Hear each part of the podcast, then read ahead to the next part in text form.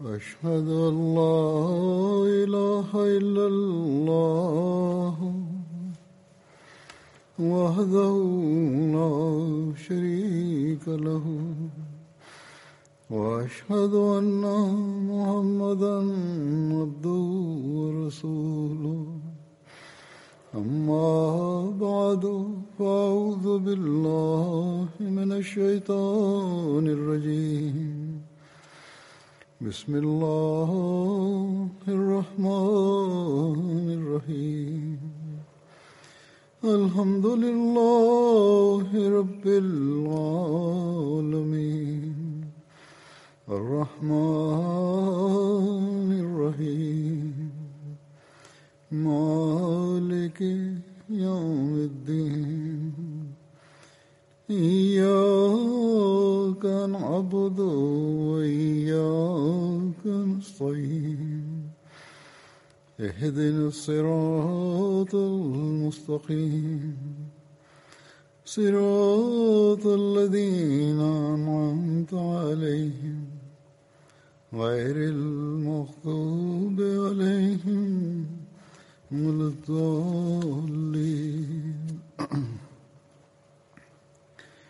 يا أيها الذين آمنوا كتب عليكم الصيام كما كتب على الذين من قبلكم لعلكم تتقون.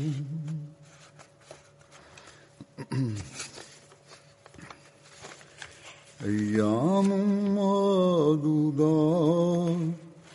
فمن كان منكم مريضا ولا سفر فعدة فعدة من أيام أخر. وعلى الذين يطيقونه فدية طعام مسكين. ومن تطوع خيرا فهو خير الله. وأن تصوموا خير لكم. وأن تصوموا خير لكم إن كنتم تعلمون.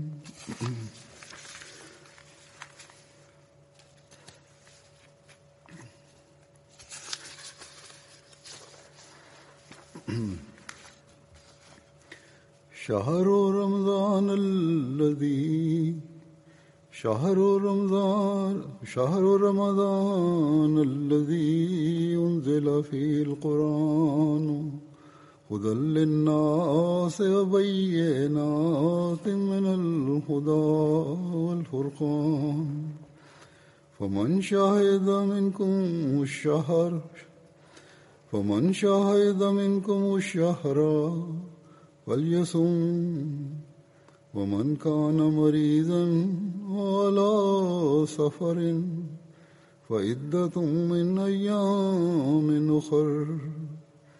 يريد الله بكم اليسر ولا يريد بكم العسر.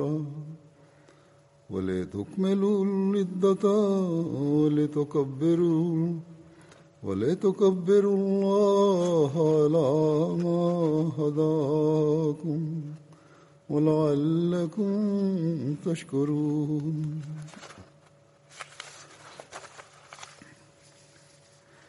وإذا سألك عبادي أني وإذا سألك عبادي أني فإني قريب. أجيب دعوة الداع إذا دعاني أجيب دعوة الداع إذا دعاني فليستجيبوا لي وليؤمنوا بي لعلهم يرشدون.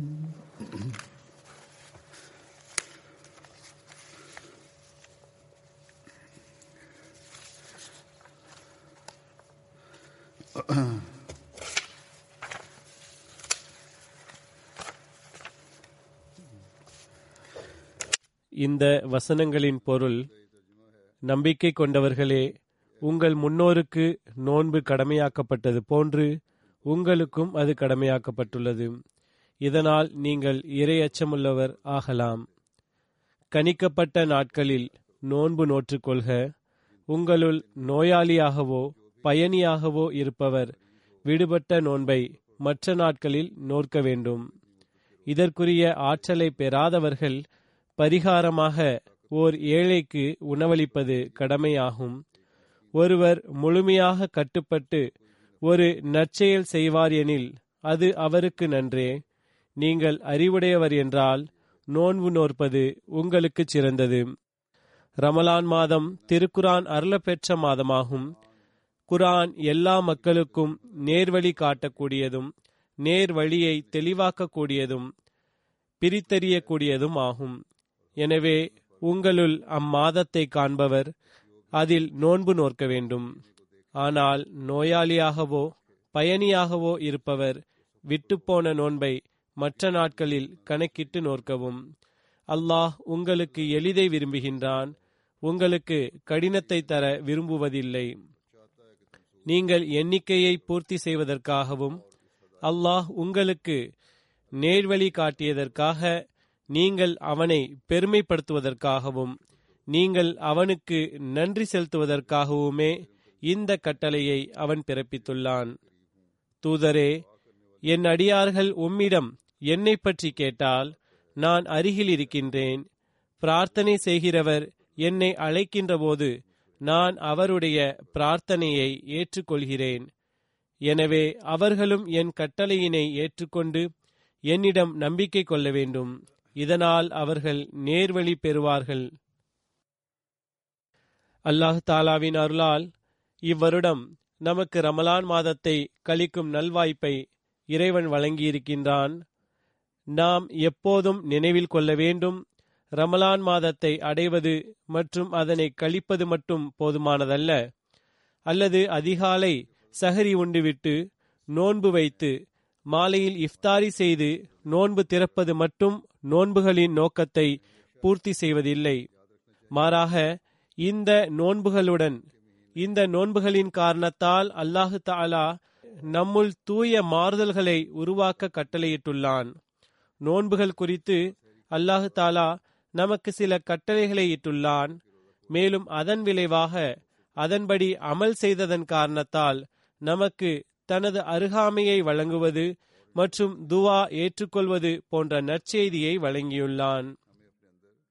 அவற்றுள் சில வசனங்களை நான் ஓதினேன். அல்லாஹ் தாலா நான் ஓதிய வசனங்களில் நோன்புகளின் மகத்துவத்தின்பால் கவனமூட்டியுள்ளான். அத்தோடு இதனையும் கூறிவிட்டான் ஒருவேளை நோய் அல்லது வேறு ஏதேனும் ஆகுமான காரணம் இருந்தால் நோன்புகளில் சலுகைகளையும் பிறகு அதனை பூர்த்தி செய்யவும் கூறியுள்ளான். ஒருவர் முற்றிலும் நிறைவேற்ற முடியவில்லை எனில் நாட்பட்ட நோயென்றால் அதற்கு பரிகாரத்தையும் கூறியுள்ளான். ஆனால் நினைவில் கொள்ள வேண்டும். பிறகு நோன்பு வைக்கும் ஆற்றல் பெற்றாலும் பொருள் வசதி படைத்தவர்கள் ஃபிதியா வழங்குவது சிறந்ததாகும். பிறகு திருக்குரானின் முக்கியத்துவம் மற்றும் அது இறக்கப்பட்டதை குறித்தும் கூறி நமக்கு அதனை ஓதுவது அதன்படி செயல்புரிவது நேர்வழி மற்றும் ஈமானை வலுவரச் செய்வதன் காரணியாகும் என கூறியுள்ளான். மேலும் அல்லாஹு தாலாவுடன் தொடர்பு கொள்வது மற்றும் அவனால் இறக்கப்பட்ட போதனைகளை புரிந்து கொள்வதற்கும் காரணியாகும். பிறகு நமக்கு இந்த நற்செய்தியை வழங்கியுள்ளான். என்னுடைய அடியார்களுக்கு கூறிவிடு நபியே நான் அவர்களுக்கு அருகில் இருக்கிறேன். துவாக்களை கேட்கின்றேன் மேலும் ஏற்றுக்கொள்கிறேன். மேலும் ரசூல் சல்லல்லாஹ் அலிவசல்லம் அவர்கள் கூறினார்கள் ரமலான் மாதத்தில் அல்லாஹு தாலா கீழ்வானத்திற்கு வந்துவிடுகின்றான். அதாவது அடியார்களது துவாக்களை மிக அதிகமாக கேட்கின்றான். ஆனால் அல்லாஹு தாலா கூறுகிறான் நான் உங்களுடைய துவாவை கேட்க வேண்டும் என்று நீங்கள் விரும்புகிறீர்கள் எனில் நீங்களும் என்னுடைய விஷயங்களை ஏற்று நடக்க வேண்டும். எனது கட்டளைகளின்படி செயல்புரிய வேண்டும். ரமலான் மாதத்தில் மட்டுமின்றி நிரந்தரமாக வாழ்வின் அங்கமாக்க வேண்டும். அந்த நன்மைகளையும் உங்களுடைய ஈமானையும் வலுப்படுத்த வேண்டும். ஆக துவா ஏற்றுக்கொள்ளப்படுவதற்கும் சில நிபந்தனைகள் உள்ளன.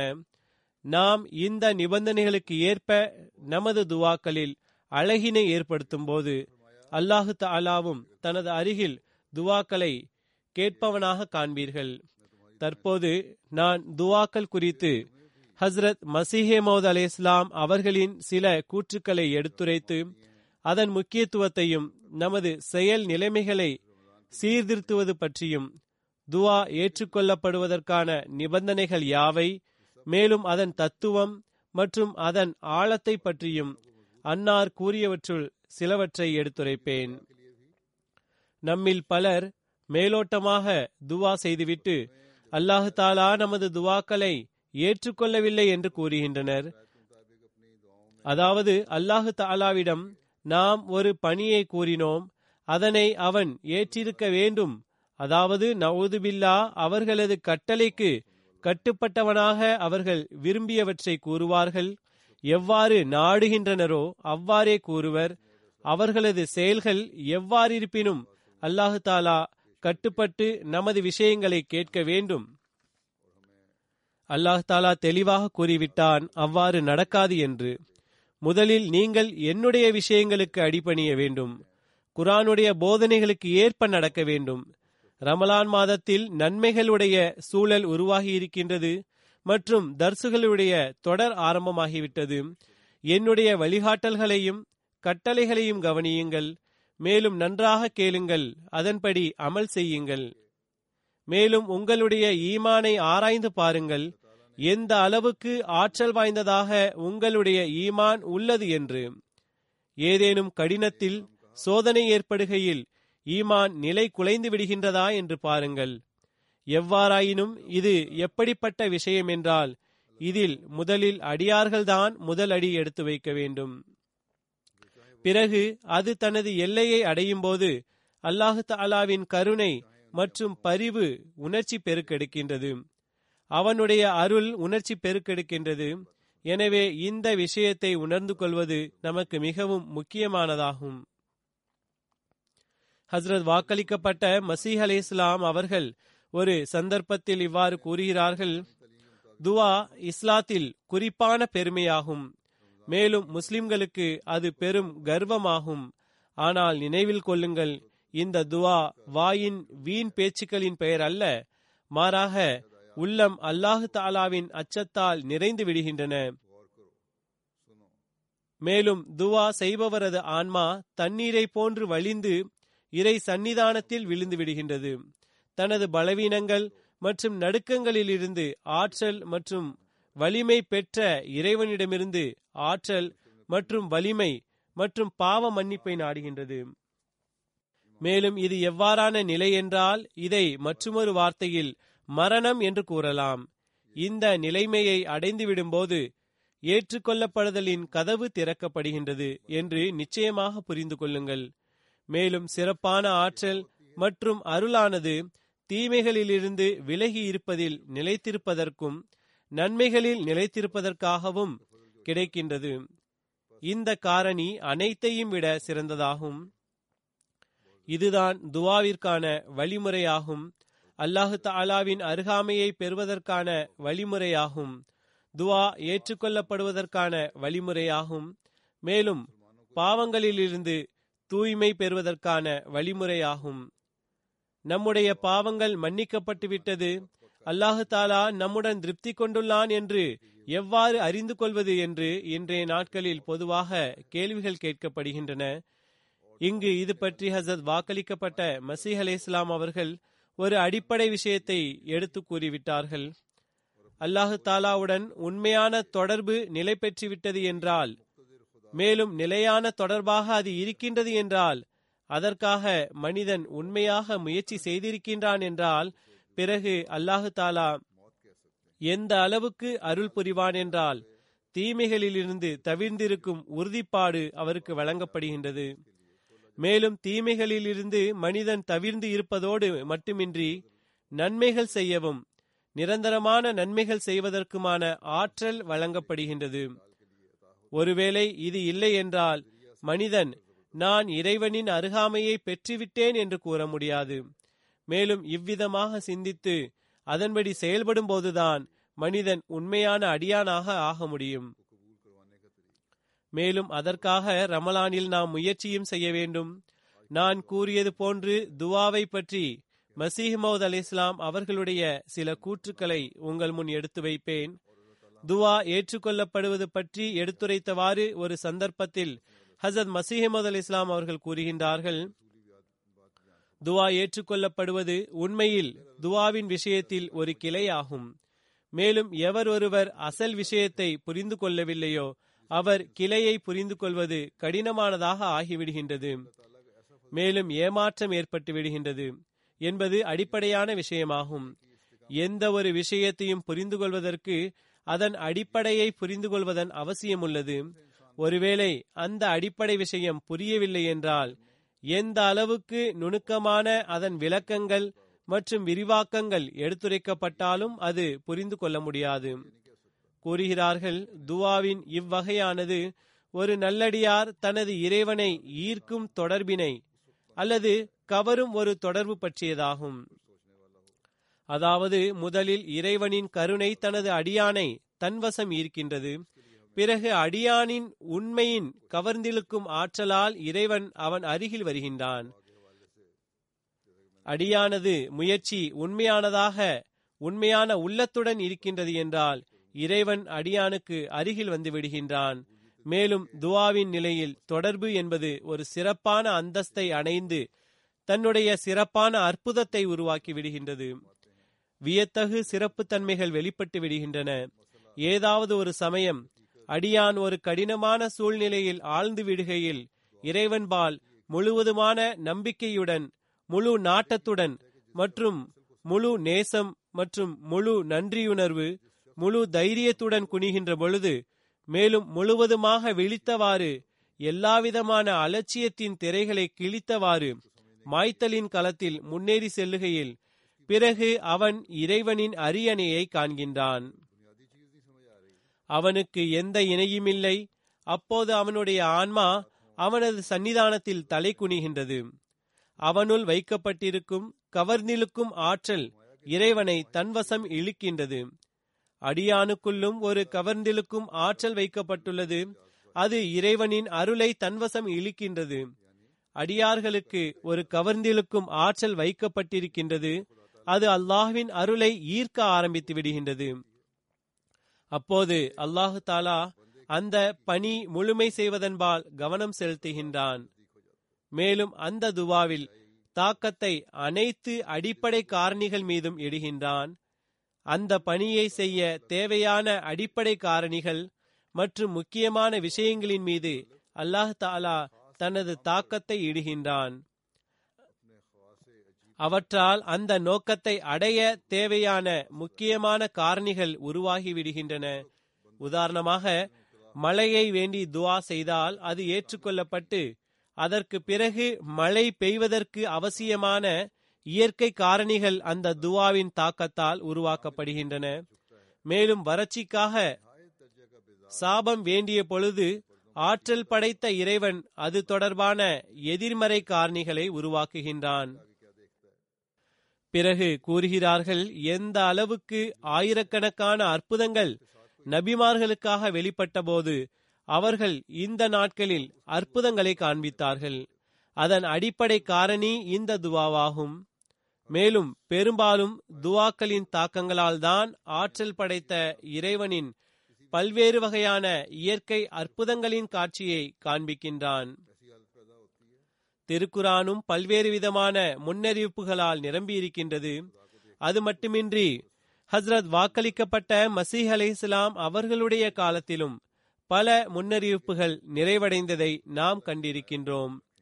பல்வகை விஷயங்கள் நிறைவு பெற்றிருக்கின்றன. பல நல்லடியார்களுக்கு நல்ல கனவுகள் வந்திருக்கின்றன நிறைவடைந்தும் இருக்கின்றன துவாக்களின் தாக்கம் வெளிப்படுகின்றன. இவ்வனைத்து விஷயங்களும் அடியான் அல்லாஹு தாலாவின் முன் உல தூய்மையுடன் குனியும் போதுதான் நிகழ்கின்றன. பிறகு ஹசரத் வாக்களிக்கப்பட்ட மசீஹ் அலை இஸ்லாம் அவர்கள் மேலும் விளக்கியவாறு கூறுகிறார்கள். அல்லாஹு தாலா கூறுகின்றான் வல்லதீன ஜாகது ஃபீனா லநஹதியன்னஹும் சுபலனா. எவர் ஒருவர் நமது வழியில் கடினமாக முயற்சிப்பாரோ நாம் அவருக்கு நமது வழிகளை காண்பிப்போம். நமது முயற்சியானது முதலில் அடியாருடைய பொறுப்பில் உள்ளது. நீங்கள் முயற்சி செய்ய வேண்டும் இதுவே வாக்குறுதியாகும். இங்கு துவா உள்ளது. இஹ்தின சிராத்தல் முஸ்தகீம். அல்லாஹு தாலா இந்த வாக்குறுதி அளிக்கின்றான். நீங்கள் கடின முயற்சி செய்யுங்கள் நான் உங்களுக்கு என்னுடைய வழிகளை காட்டித் தருவேன். மறுபுறம் இந்த துவாவையும் கற்றுக் கொடுத்திருக்கின்றான். இஹுதின சிராத்தல் முஸ்தகீம். எங்களுக்கு நேரான வழியை காட்டு என்ற துவா இருக்கின்றது. மனிதன் இதனை கருத்தில் கொண்டு தொழுகையில் அழுது மன்றாடி துவா கேட்க வேண்டும்.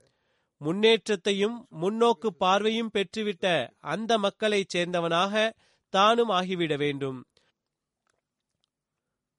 முன்னோக்கு பார்வை அற்றவனாகவும் குருடனாகவும் இவ்வுலகில் இருந்து தான் உயர்த்தப்பட்டு விடக்கூடாது என்று அவன் ஆர்வம் கொள்ள வேண்டும். எனவே அல்லாஹ் கூறுகின்றான் மன் கானஃபி ஹாதிஹி ஆமா ஃபஹுவஃபில் ஆஹிரத்தி ஆமா அதாவது இந்த உலகத்தில் குருடராக இருப்பவர் இவ்வுலகிலும் மறுமையிலும் குருடனாகவே இருப்பார். அதாவது இந்த உலக விஷயங்களில் மூழ்கியிருப்பவர் ஆன்மீக ரீதியாக குருடராக இருப்பார். எவர் அல்லாஹு தாலாவை கண்டறியவில்லையோ? துவாவின் நுணுக்கத்தை கண்டறியவில்லையோ? துவாக்களின் தாக்கத்தை கண்டறியவில்லையோ? மேலும் உலகில் மூழ்கி விடுகின்றாரோ அவர் பிறகு மறு உலகிலும் அல்லாஹு தாலாவின் அருகாமையை பெற முடியாது. எனவே அன்னார் கூறுகிறார்கள் மறுமைக்காக இவ்வுலகில் இருந்தே ஆயத்தம் மேற்கொள்ள வேண்டும். அதற்கு ஆயத்தம் கொள்ளுங்கள். கூறுகிறார்கள் நோக்கம் என்னவென்றால் இவ்வுலகை ஆராய்வதற்கு இவ்வுலக கண்களை கொண்டு செல்ல வேண்டியுள்ளது. மறு உலகை ஆராய்வதற்கு மறு உலகத்திற்கான கண்களை கொண்டு செல்ல வேண்டியுள்ளது. மறு உலகை பார்ப்பதற்கு இறை நெருக்கத்தை பெற்றவர் மறு உலகத்திற்கான கண்களையே கொண்டு செல்ல வேண்டும். மறு உலகை உணர்ந்து கொள்ள மறு உலக உணர்ச்சியை ஆயத்தம் செய்ய வேண்டும். அல்லாஹு தாலா வாக்குறுதி கொடுத்துவிட்டு அதனை நிறைவேற்றவில்லை என்று எண்ண முடியுமா? கூறுகிறார்கள் குருடர் என்பது ஆன்மீக ஞானத்தையும் ஆன்மீக இன்பங்களையும் உணர முடியாதவர் ஆவார் ஒரு மனிதர் முஸ்லிம்களின் வீட்டில் பிறந்துவிட்டார் என்பதன் அடிப்படையில் குருட்டுத்தனமான பின்பற்றுதலால் முஸ்லிம் என்று கூறப்படுகிறார். மறுபுறம் ஒரு கிறிஸ்தவர் கிறிஸ்தவர்களின் வீட்டில் பிறந்து கிறிஸ்தவராகிவிட்டார். இதன் காரணமாகவே இப்படிப்பட்ட நபருக்கு இறைவன் தூதர் மற்றும் திருக்குரானின் மீதும் எந்த கண்ணியமும் இருப்பதில்லை. மார்க்கத்தோடு அவர் கொள்கின்ற அன்பும் ஆட்சேபனைக்குரியது. இறைவனையும் அவனுடைய தூதரையும் இழிவுபடுத்தக்கூடியவர்களுடன் அவர் பழகுகின்றார். இதற்கு காரணம் இப்படிப்பட்ட மனிதர்கள் இல்லை. அவரிடம் மார்க்கத்தின் மீதான நேசம் இல்லை என்பது மட்டும்தான். அன்பு செலுத்தக்கூடியவர் தன்னுடைய அன்பருக்கு எதிராக எந்த விஷயத்தையும் தான் விரும்புவதாக கூறமாட்டார். சுருக்கமாக நீ பெறுவதற்கு தயாராக இருந்தால் நான் தருவதற்கு தயாராக இருக்கின்றேன் என்று அல்லாஹ் கற்றுக் கொடுத்திருக்கின்றான். ஆக இந்த துவாவை செய்வதே அந்த நேர்வழியை பெறுவதற்கான ஒரு ஆயத்தமாகும்.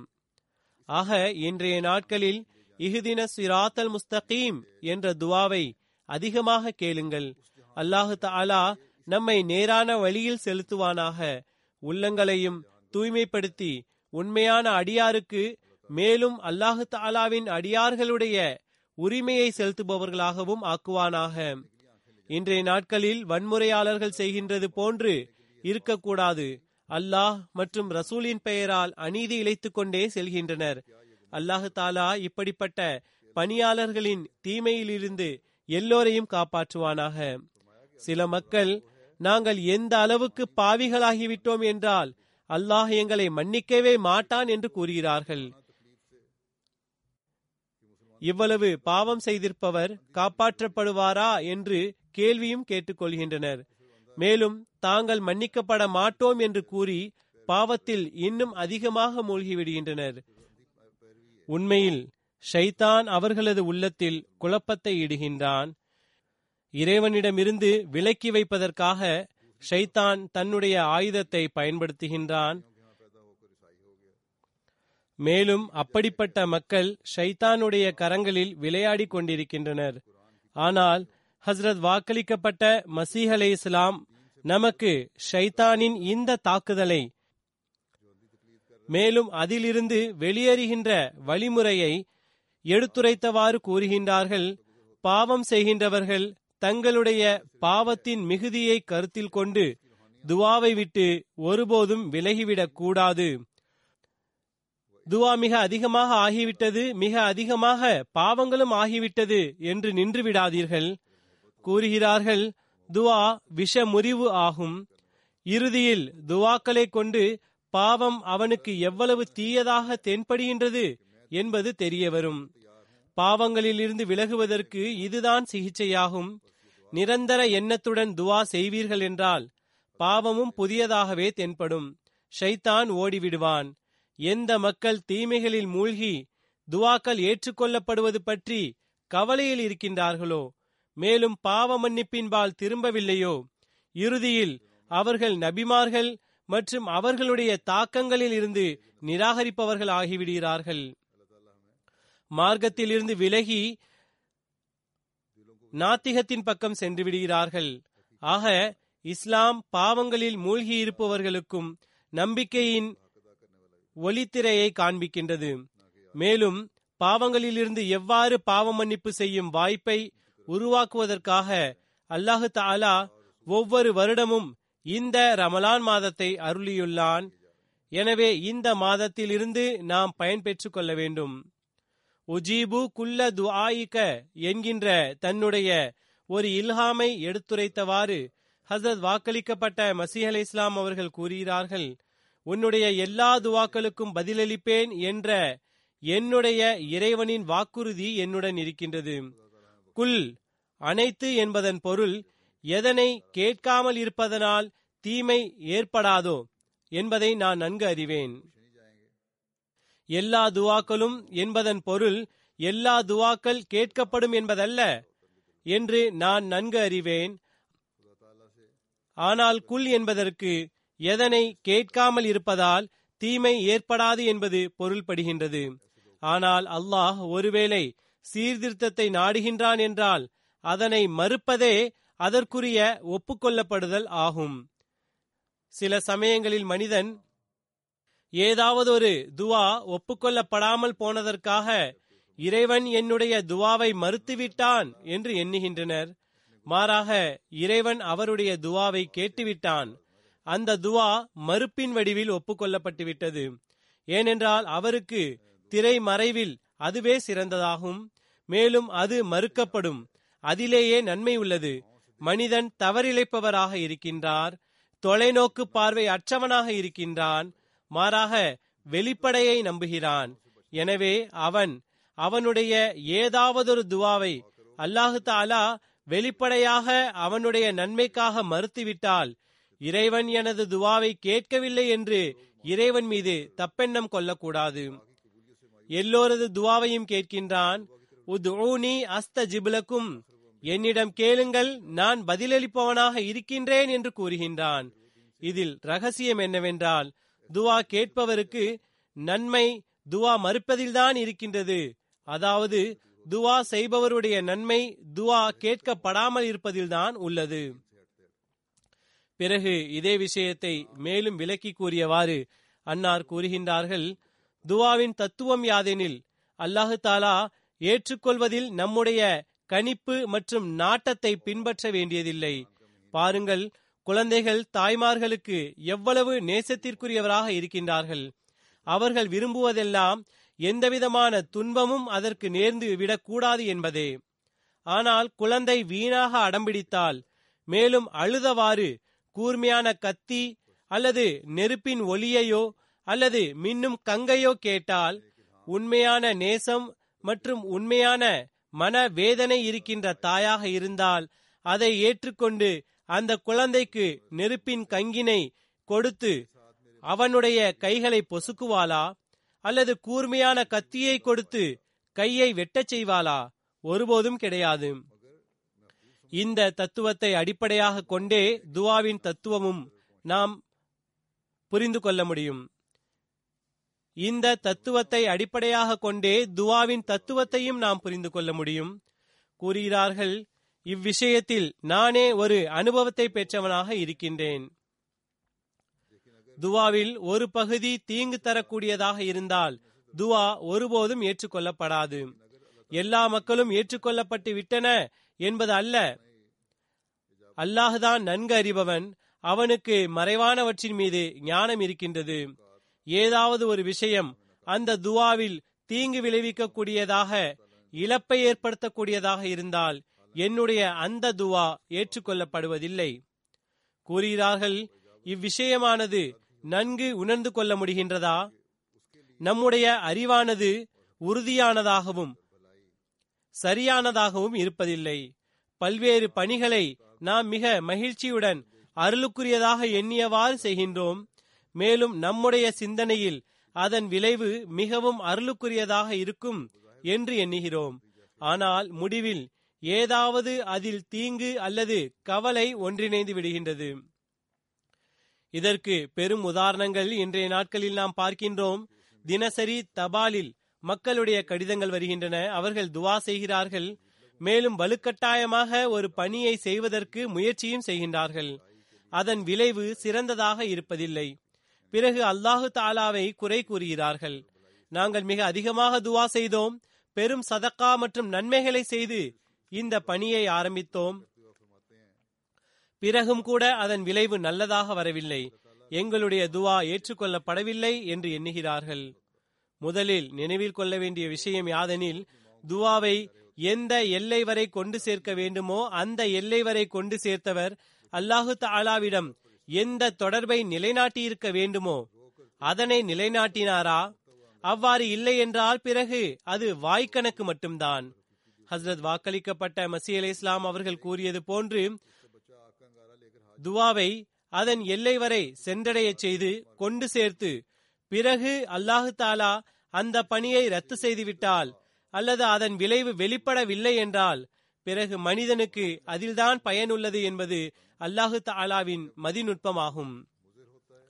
மேலும் ஒருவேளை தவற்றின் காரணமாக அழுத்தம் கொடுத்திருந்தால் பிறகு மனிதன் அல்லாஹ்விடம் குறை கூறுவதை விட்டுவிட்டு என்னால் தான் தவறு நேர்ந்தது? எனக்கு உரிமையில்லாத விஷயத்தில் நான் அதிக அழுத்தம் கொடுத்து விட்டேன் என்று பாவ மன்னிப்பு வேண்ட வேண்டும். சில மக்கள் அல்லாஹு தாலா இந்த துவாவை ஏற்றுக்கொள். ஒருவேளை இது சிறந்தது அல்ல என்றாலும் அதனை ஏற்றுக்கொள் என்று துவா செய்கிறார்கள். சில திருமண சம்பந்தங்களிலும் இது நடந்திருக்கின்றது.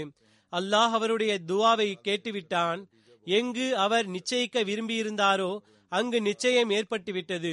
மேலும் அதற்கு சிறிது நாட்கள் கழித்து பிரிவும் ஏற்பட்டுவிட்டது. இவ்வாறான துவாக்களை கேட்கவே கூடாது. சில சமயங்களில் அல்லாஹு தாலா பாடம் புகட்டுவதற்காக மனிதனுக்கு கற்றுக் கொடுக்கின்றான். அவனது சில துவாக்களை அவருடைய உரிமை இல்லாத மேலும் அவருக்கு நன்மை பயக்காத துவாக்களை ஏற்றுக்கொள்கின்றான். ஆனால் பிறகு அதன் விளைவு ஏற்படும் பொழுது பிறகு அவர் தௌபா மற்றும் பாவ மன்னிப்பு செய்கின்றார். கூறுகின்றார்கள் எவ்வாறு இருப்பினும் மனிதனுடைய விருப்பங்கள் அனைத்தும் சரியானவை என்று கருத முடியாது. ஏனென்றால் மனிதன் மறதி மற்றும் பிழையின் ஒருமித்த உருவமாவான். மனிதனிடம் தவறுகள் ஏற்படுகின்றன ஏற்படவும் வேண்டும். சில விருப்பங்கள் தீங்கு விளைவிப்பதாக இருக்கின்றன. மேலும் அல்லாஹு தாலா அதனை ஏற்றுக்கொள்வது என்பது அவருடைய கருணையின் நிலைக்கு புறம்பான விஷயமாகும். சில விருப்பங்கள் தீங்கு விளைவிக்கக்கூடியதாக இருக்கின்றன. அல்லாஹு தாலாவின் சரியான அன்பிற்குரிய அடியாராக இருந்தால் அல்லாஹு தாலா பிறகு அந்த துவாவை அவருக்காக ஏற்றுக்கொள்வதில்லை. ஏனென்றால் இவ்விஷயம் அவனது கருணையின் விதிக்கு புறம்பானதாகும். தன்னுடைய அன்பிற்குரியவர்களுக்கு ஒருபோதும் இவ்வாறான இழப்பை ஏற்படுத்த விரும்புவதில்லை. கூறுகிறார்கள் இது உண்மையான மற்றும் உறுதியான விஷயமாகும். அல்லாஹு தாலா தன்னுடைய அடியார்களுடைய துவாவை கேட்கின்றான். மேலும் துவாக்களை ஒப்புக்கொள்கின்றான். ஆனால் எல்லா துவாக்களையும் அல்ல. எல்லா மனிதர்களுக்கும் அல்ல. ஏனென்றால் ஆத்ம உணர்ச்சி பெருக்கின் காரணமாக மனிதன் விளைவுகளை பார்ப்பதில்லை அவன் துவா செய்கின்றான். அதன் விளைவுகள் என்ன என்ற கவலை ஏற்படுவதில்லை. ஆனால் அல்லாஹு தாலா உண்மையில் நன்மையை நாடக்கூடியவனாகவும் முடிவினை அறிந்தவனாகவும் இருக்கின்றான். அந்த தீங்குகளை மேலும் தீய விளைவுகளை கருத்தில் கொண்டு அவர்களுடைய துவாக்களை ஒப்புக்கொள்ளப்படுதலின் கீழ் அதனை துவா கேட்பவர் அறிந்து கொள்ளும் பொருட்டு அதனை ரத்து செய்கின்றான். மேலும் துவா ரத்து செய்யப்படுவது அவருக்கு துவா ஒப்புக்கொள்ளப்படுவதாகும். தனக்கு நெருக்கமானவர்களுடன் இறைவனது நடைமுறை இதுவே. ஆக எந்த துவாக்களினால் மனிதன் விபத்துகள் மற்றும் ஆபத்துகளிலிருந்து பாதுகாப்பாக இருக்கின்றானோ அல்லாஹு தாலா அவற்றை ஏற்றுக்கொள்கின்றான். ஆனால் தீங்கு விளைவிக்கக்கூடிய துவாக்களை ரத்து செய்து அதனை ஏற்றுக்கொள்கின்றான். கூறுகிறார்கள் முன்னர் கூறியது போன்று எனக்கு இந்த இல்ஹாம் அடிக்கடி வருகை தந்திருக்கின்றது. உஜீபு குல்லது ஆயிக்க வேறு வார்த்தைகளில் இவ்வாறு கூறலாம். அதாவது துவாவின் ஆன்மா அதில் நன்மை மற்றும் பயன் இருக்குமே என்றால் அது ஏற்றுக்கொள்ளப்படும். இதற்கான விளக்கமாக அன்னார் கூறுகிறார்கள் எந்த துவா நன்மை பயக்கக்கூடியதோ அது ஏற்றுக்கொள்ளப்படுகின்றது. கூறினார்கள் நான் எனது உள்ளத்தில் இந்த சிந்தனையை பெறும்பொழுது என்னுடைய ஆன்மா மகிழ்ச்சியில் ஆழ்ந்து விடுகின்றது. எனக்கு முதன் முதலில் இந்த இல்ஹாம் இறங்கிய போது அதாவது சுமார் இருபத்தி ஐந்து முப்பது வருடங்கள் இருக்கும். அல்லாஹு தாலா என்னை பற்றியோ அல்லது என்னுடைய அன்பர்களை பற்றியோ கேட்கப்படுகின்ற என்னுடைய துவாக்கள் நிச்சயம் ஏற்றுக்கொள்ளப்படும் என்பதை எண்ணி நான் மிகவும் மகிழ்ச்சி அடைந்தேன். பிறகு இவ்விஷயத்தில் கருமித்தனம் காட்டக்கூடாது என்ற சிந்தனை தோன்றியது. ஏனென்றால் இது ஒரு இறைவனின் அன்பளிப்பாகும். அல்லாஹு தாலா இரையச்சமுடையவர்களுக்கான பண்பாக கூறுகின்றான். வ மிம்மா ரசக்கினாகும் இன்ஃபிகூன் அவர்களுக்கு வழங்கப்பட்டவற்றிலிருந்து அவர்கள் செலவு செய்வார்கள். நான் எனது நண்பர்களுக்காக இந்த நடைமுறையை வைத்திருக்கின்றேன். அவர்கள் நினைவூட்டினாலும் நினைவூட்டவில்லை என்றாலும் ஆபத்து குறித்து எடுத்துரைத்தாலும் கூறாவிட்டாலும் கஷ்டங்களை கூறினாலும் கூறவில்லை என்றாலும் அவர்களுடைய மார்க்க மற்றும் பௌதீக நன்மைக்காக துவா செய்கின்றேன். துவா ஒப்புக்கொள்ளப்படுவதன் நிபந்தனைகள் குறித்து விலக்கியவாறு அன்னார் கூறுகிறார்கள் இந்த விஷயத்தையும் உளமாற கேட்க வேண்டும். துவா ஏற்றுக்கொள்ளப்படுவதற்கும் சில நிபந்தனைகள் உள்ளன. அவற்றில் சில துவா செய்பவரை பற்றியதாக இருக்கின்றது. துவா செய்விப்பதற்கு அவர் அல்லாஹு தாலாவை அஞ்சுபவராக இருக்க வேண்டிய அவசியம் இருக்கின்றது. இது மிக முக்கியமான விஷயமாகும். துவாவிற்காக கூறுபவருக்கும் இது அவசியமாகும். அவர் அல்லாஹு தாலாவின் அச்சத்தை முன்வைத்தவாறு எப்பொழுதும் அவனுடைய இருப்பின் மீது அஞ்சுபவராக இருக்க வேண்டும். நினைவில் கொள்ளுங்கள் அல்லாஹு தாலா தேவையற்றவனாக இருக்கின்றான். எல்லா நேரத்திலும் இறைவனுடைய அச்சத்தை உடையவராக இருக்க வேண்டும். அவருடைய உள்ளத்தில் சாந்தியும் இறை வணக்கமும் அடையாளமாக இருக்க வேண்டும். இவை முக்கியமான விஷயங்களாகும். அமைதியையும் இறை வணக்கத்தையும் உங்களுடைய அடையாளமாக ஆக்குங்கள். இறை அச்சம் மற்றும் நல்வழியை கொண்டு இறைவனை மகிழ்ச்சிப்படுத்தினால் அந்நிலையில் துவாவிற்கான ஒப்புக்கொள்ளப்படுதலின் கதவு திறக்கப்படுகின்றது. இச்சூழ்நிலை உருவாகிவிட்டது என்றால் எல்லாவிதமான நிபந்தனைகளும் முழுமையடைந்து விட்டது என்றால் அல்லாஹு தாலா பிறகு துவா ஒப்புக்கொள்ளப்படுதலின் கதவினை திறக்கின்றான். ஒருவேளை இறைவன் கோபப்படுத்தினாலோ அவனுக்கு மாற்றமாக நடந்தாலோ முரண்பட்டாலோ அல்லாஹு தாலாவின் கட்டளைக்கு ஏற்ப செல்லாமல் இறைவனுக்கு செலுத்த வேண்டிய உரிமைகள் மற்றும் படைப்பினங்களுக்கு ஆற்ற வேண்டிய கடமைகளை செலுத்தவில்லை என்றால் அந்த சேட்டைகள் மற்றும் தவறுகள் துவாவின் வழியில் ஒரு தடையாகவும் ஆகிவிடுகின்றது. தடுப்பாக மாறிவிடுகின்றது. ஒரு பாறையாக நின்று விடுகின்றது மேலும் ஒப்புக்கொள்ளப்படுதலின் கதவு அவருக்காக மூடிவிடுகின்றது. அவருக்காக ஒப்புக்கொள்ளப்படும் துவாவின் கதவுகள் மூடப்பட்டு விடுகின்றன. அவருடைய துவாக்கள் ஏற்றுக்கொள்ளப்படுவதில்லை. அவருடைய துவாக்களும் தனக்காக யாரிடம் துவா செய்ய சொல்கிறாரோ அந்த துவாக்களும் ஒப்புக்கொள்ளப்படுவதில்லை. நீங்கள் என்னுடைய நண்பர்கள் எனது துவாக்களை வீண் செய்து விடாதீர்கள். அதன் வழியில் அவர்களது தகாத செயல்களால் ஏற்படும் எந்த தடையையும் ஏற்படுத்தி விடாதீர்கள்.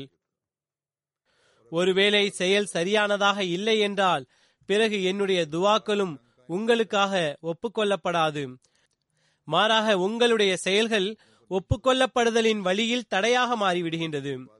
பிறகு துவா ஒப்புக்கொள்ளப்படுதலில் இவ்விஷயமும் அவசியமானதாகும். மனிதன் தனது கொள்கையில் உறுதியாக இருக்க வேண்டும். அவன் நல்ல அமல்களை செய்பவனாக இருக்க வேண்டும் என்பது அடிப்படை நிபந்தனையாகும். இது குறித்து முன்னரே எடுத்துரைக்கப்பட்டது. அல்லாஹு தாலா கூறுகின்றான் என்னுடைய கட்டளைகளுக்கு லப்பேக் என்று கூறுங்கள். என்னுடைய கட்டளைகளை செவிசாயுங்கள். அல்லாஹு தாலாவின் கூற்றுக்கு உறுதியான பதில் அளிப்பது அதன்படி செயல்படுவது இதுதான் அடிப்படை விஷயமாகும். பிறகு துவாக்கள் ஏற்றுக்கொள்ளப்படுவதற்கு முக்கியமான விஷயமாக எடுத்துரைத்தவாறு ஹசத் வாக்களிக்கப்பட்ட மசீஹ் அலி இஸ்லாம் அவர்கள் கூறுகிறார்கள். எவரொருவர் நற்செயல்களால் வேலை வாங்குவதில்லையோ அவர் துவா கேட்பதில்லை. மாறாக அவர் இறைவனை சோதனையில் ஆழ்த்துகிறார் என்பது உண்மையான விஷயமாகும். எனவே துவா செய்வதற்கு முன்பு நம்முடைய எல்லா ஆற்றல்களையும் செலவிட வேண்டியது அவசியமாகும்.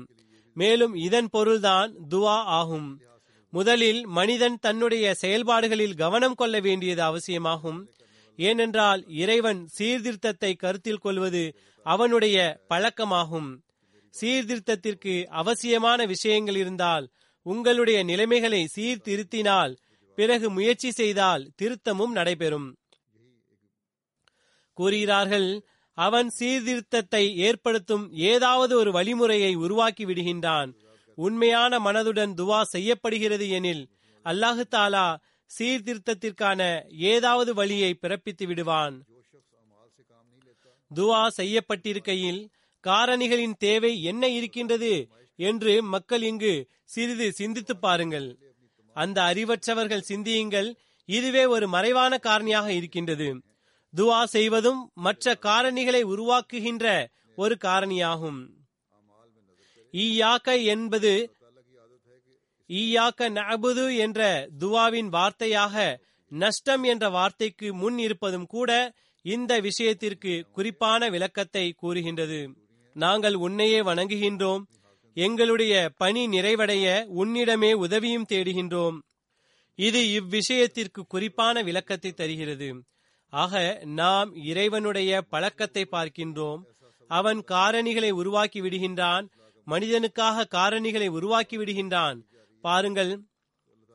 தாகத்தை தீர்ப்பதற்காக தண்ணீரையும் பசியை போக்குவதற்காக உணவினையும் காரணிகளை கொண்டே ஏற்படுத்துகிறான்.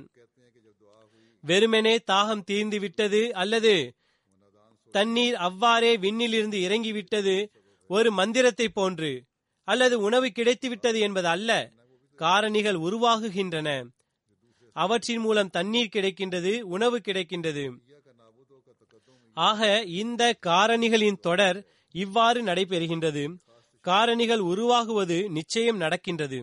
ஏனென்றால் இறைவனின் இந்த இரு பெயர்கள் இருக்கின்றன. கானல்லாஹு அசீசன் ஹக்கீமா அசீஸ் என்பது எல்லா செயல்களையும் செய்வது. மேலும் ஹக்கீம் என்பது எல்லா செயல்களையும் நுணுக்கத்துடன் சந்தர்ப்ப சூழ்நிலைகளுக்கு ஏற்ப செய்வது ஆகும். பாருங்கள் செடி கொடிகளில் பல்வேறு விதமான சிறப்புத்தன்மைகள் வைக்கப்பட்டிருக்கின்றது. சிவதை வேரை பாருங்கள் சிறிதளவே ஆயினும் வயிற்றுப்போக்கை வரவைக்கின்றது. அவ்வாறே கம்பந்தாளி செடி. வயிற்றுப்போக்கை தானாகவே வரவைக்க தாகத்தை தண்ணீரின்றி தீரச் செய்ய இறைவன் வல்லமை படைத்தவனாக இருக்கின்றான். இறைவனின் வல்லமையினால் வயிற்றை திறக்கவும் தண்ணீரின்றி தாகத்தை தீர்க்கவும் செய்ய முடியும். ஆயினும் இயற்கையின் வினோதங்களை அறிய செய்வதும் அவசியமானதாக இருக்கின்றது. அல்லாஹு தாலாவால் படைக்கப்பட்ட அற்புதமான இயற்கையை பற்றி அறிய செய்வதும் அவசியமாகும். ஏனென்றால் எந்த அளவுக்கு பறந்து விரிந்திருக்கின்ற இயற்கையின் அற்புதங்களை பற்றி அறியும் போது அந்த அளவுக்கு மனிதன் அல்லாஹு தாலாவின் பண்புகளை பற்றி அறிந்து அவனுடைய அருகாமையை பெறுவதற்கு ஏற்றவனாக ஆகின்றான். அறிவியலின் பல்வேறு சிறப்புகள் தெரிய வருகின்றன. மனிதனுடைய ஆன்மீக கண்கள் இவ்விஷயங்களை கண்டால் ஒரு இறை நம்பிக்கையுடைய அறிவியல் ஆராய்ச்சியாளர் அல்லாஹு தாலாவை ஏற்றுக்கொள்கின்ற ஆராய்ச்சியாளர் ஒவ்வொரு கண்டுபிடிப்பிலும் ஒவ்வொரு பொருளிலும் ஆராய்ந்து பார்த்தால் அல்லாஹு தாலாவின் இருப்பிற்கான சான்று அவருக்கு கிடைக்கும். அவருடைய ஈமான் வளர்ச்சியடையும். ஆனால் நாத்திகர் அதனை இயல்பாக தோன்றியதாக கூறிவிடுகின்றார். ஆனால் இந்த இயற்கையின் அற்புதங்களை அல்லாஹு தாலாவே காண்பித்ததன் நோக்கம் மனிதனுக்கு ஒவ்வொரு பொருளின் நோக்கத்தை பற்றியும் தெரிவிப்பதே ஆகும். கூறுகிறார்கள் தக்குவாவின் வலிதனை பின்பற்ற வேண்டும். ஏனென்றால் தத்துவம் ஏனென்றால் தக்குவாதான் ஷரியத்தின் சுருக்கமாகும். ஷரியத்தை சுருக்கமாக எடுத்துரைக்க வேண்டுமென்றால் ஷரியத்தின் அடிப்படை கரு இரையச்சம் என்பதே ஆகும். இரையச்சத்தின் பல படித்தரங்கள் உள்ளன. ஆனால் உண்மையை நாடுபவர்கள் ஆரம்ப படித்தரத்திலிருந்து நிலைத்திருந்தவாறு உல தூய்மையுடன் அவர் கடப்பாரே எனில் அந்த வழியில் அவருடைய உண்மையின் தேட்டத்தின் காரணமாக மேன்மையான அந்தஸ்தை அவர் பெற்றுவிடுகிறார். அல்லாஹு தாலா கூறுகின்றான் இன்னமா எத்தகப்பலுல்லாஹு மினல் முத்தகீன். அதாவது அல்லாஹு தாலா இரையச்சமுடையவர்களின் துவாக்களை ஏற்றுக்கொள்கின்றான். இன்னமா எத்தகப்பலுல்லாஹு மினல் முத்தகீன். இது அவனது வாக்குறுதியாகும். அவனது வாக்குறுதியில் முரண்பாடு இருப்பதில்லை. அல்லாஹ் கூறுகின்றான் இன்னல்லாஹ லா யுஹ்லிஃபுல் மீ ஆத் அல்லாஹ் வாக்குறுதியை மீறமாட்டான். இன்னல்லாஹ லா யுஹ்லிஃபுல் மீ ஆத் ஆகையால் இரையச்சம் என்பது துவா ஏற்றுக்கொள்ளப்பட தவிர்க்கப்பட முடியாத நிபந்தனையாக இருக்கையில் எந்த நிபந்தனை தவிர்க்கப்பட முடியாததாக விட்டுவிட முடியாததாக ரத்து செய்ய முடியாததாக இருக்கின்ற போது அலட்சியமான மற்றும் வழி தவறிய ஒருவன் துவா ஏற்றுக்கொள்ளப்பட வேண்டும் என்று விரும்பினால் அவன் அறிவற்றவன் மற்றும் முட்டாள் இல்லையா? நம்முடைய ஜமாத்தின் மீது அவசியம் யாதெனில் இயன்றவரை ஒவ்வொருவரும் இரையச்சத்தின் வழியில் சென்றவாறு ஏற்றுக்கொள்ளப்படுகின்ற துவாவின் அருளை பெற வேண்டும். மேலும் ஈமானிய முன்னேற்றத்தில் பங்கு பெற வேண்டும். என் மீது ஈமான் கொள்ளுங்கள். இவ்வாறு ஈமானும் அதிகரிக்கும். பிறகு ஹசத் வாக்களிக்கப்பட்ட மசீஹ் அலை இஸ்லாம் அவர்கள் கருணையின் வகையாக எடுத்து கூறியவாறு கூறுகின்றார்கள். நினைவில் கொள்ளுங்கள் கருணை இருவகைப்படும். ஒன்று ரஹ்மானியத் மற்றொன்று ரஹீமியத் என்று அழைக்கப்படுகின்றது. ரஹ்மானியத் என்பது எவ்வாறான அருள் என்றால் அது நம்முடைய படைப்பிற்கு முன்னதாகவே ஆரம்பமாகிவிட்டது.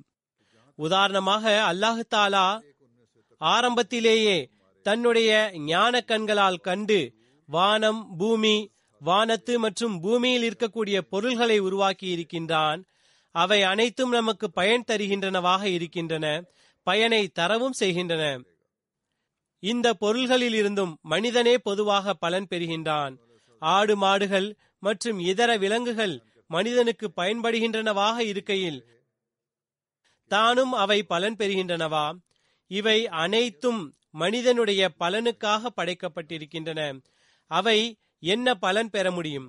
பாருங்கள் பௌதிகமான முறையில் மனிதன் எவ்வாறான சுவை மிகுந்த தரம் வாய்ந்த உணவினை உண்கின்றான்?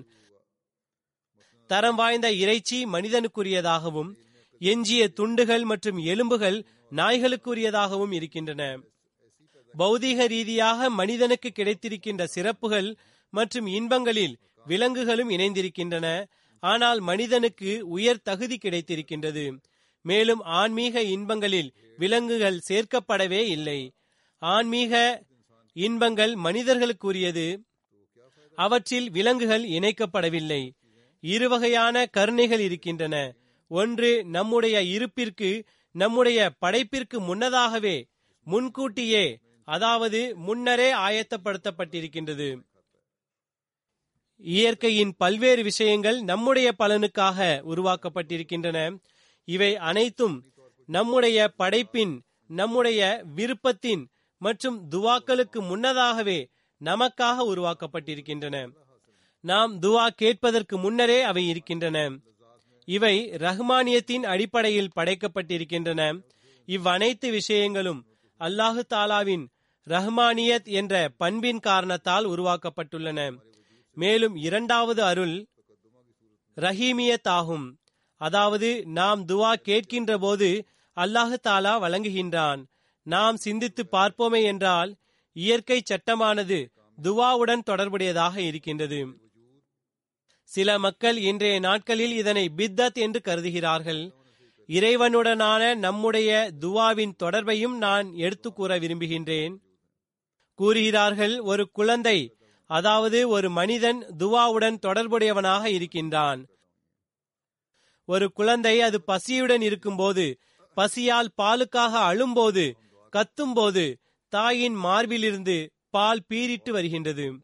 குழந்தை துவா என்கின்ற பெயரை கூட அறியாததாக இருக்கின்றது. ஆனால் அதன் கதறல் எங்கனம் பாலை இழுத்து கொண்டு வருகின்றது. சில சமயங்களில் தாய்மார்கள் பால் இருப்பதை உணராது இருக்கும் போதும் கூட குழந்தையின் கதறலால் பால் ஊறுகின்றது என்பது அனைவரும் அனுபவ ரீதியாக அறிந்தது. இவ்வாறு இருக்கையில் நம்முடைய கதறல் அல்லாஹு தாலாவின் சன்னிதானத்தில் எதனையும் இழுத்து வர முடியாதா? வருகின்றது எல்லாம் வருகின்றது. ஆனால் கண்கள் இருந்தும் குருடர்களாக இருக்கின்ற அறிவாளிகளாக இருக்கின்ற தத்துவவாதிகளாக இருக்கின்ற அவர்களால் பார்க்க முடியாது. குழந்தைக்கு தாயுடனான தொடர்பு மற்றும் உறவு பற்றி மனிதன் தனது சிந்தனையில் வைத்தவாறு அவன் துவாவின் தத்துவத்தின் மீது ஆராய்ந்தால் மிக எளிதாக அவனுக்கு விளங்கிவிடும். இரண்டாவது வகையான கருணையை இந்த போதனை நமக்கு தருகின்றது.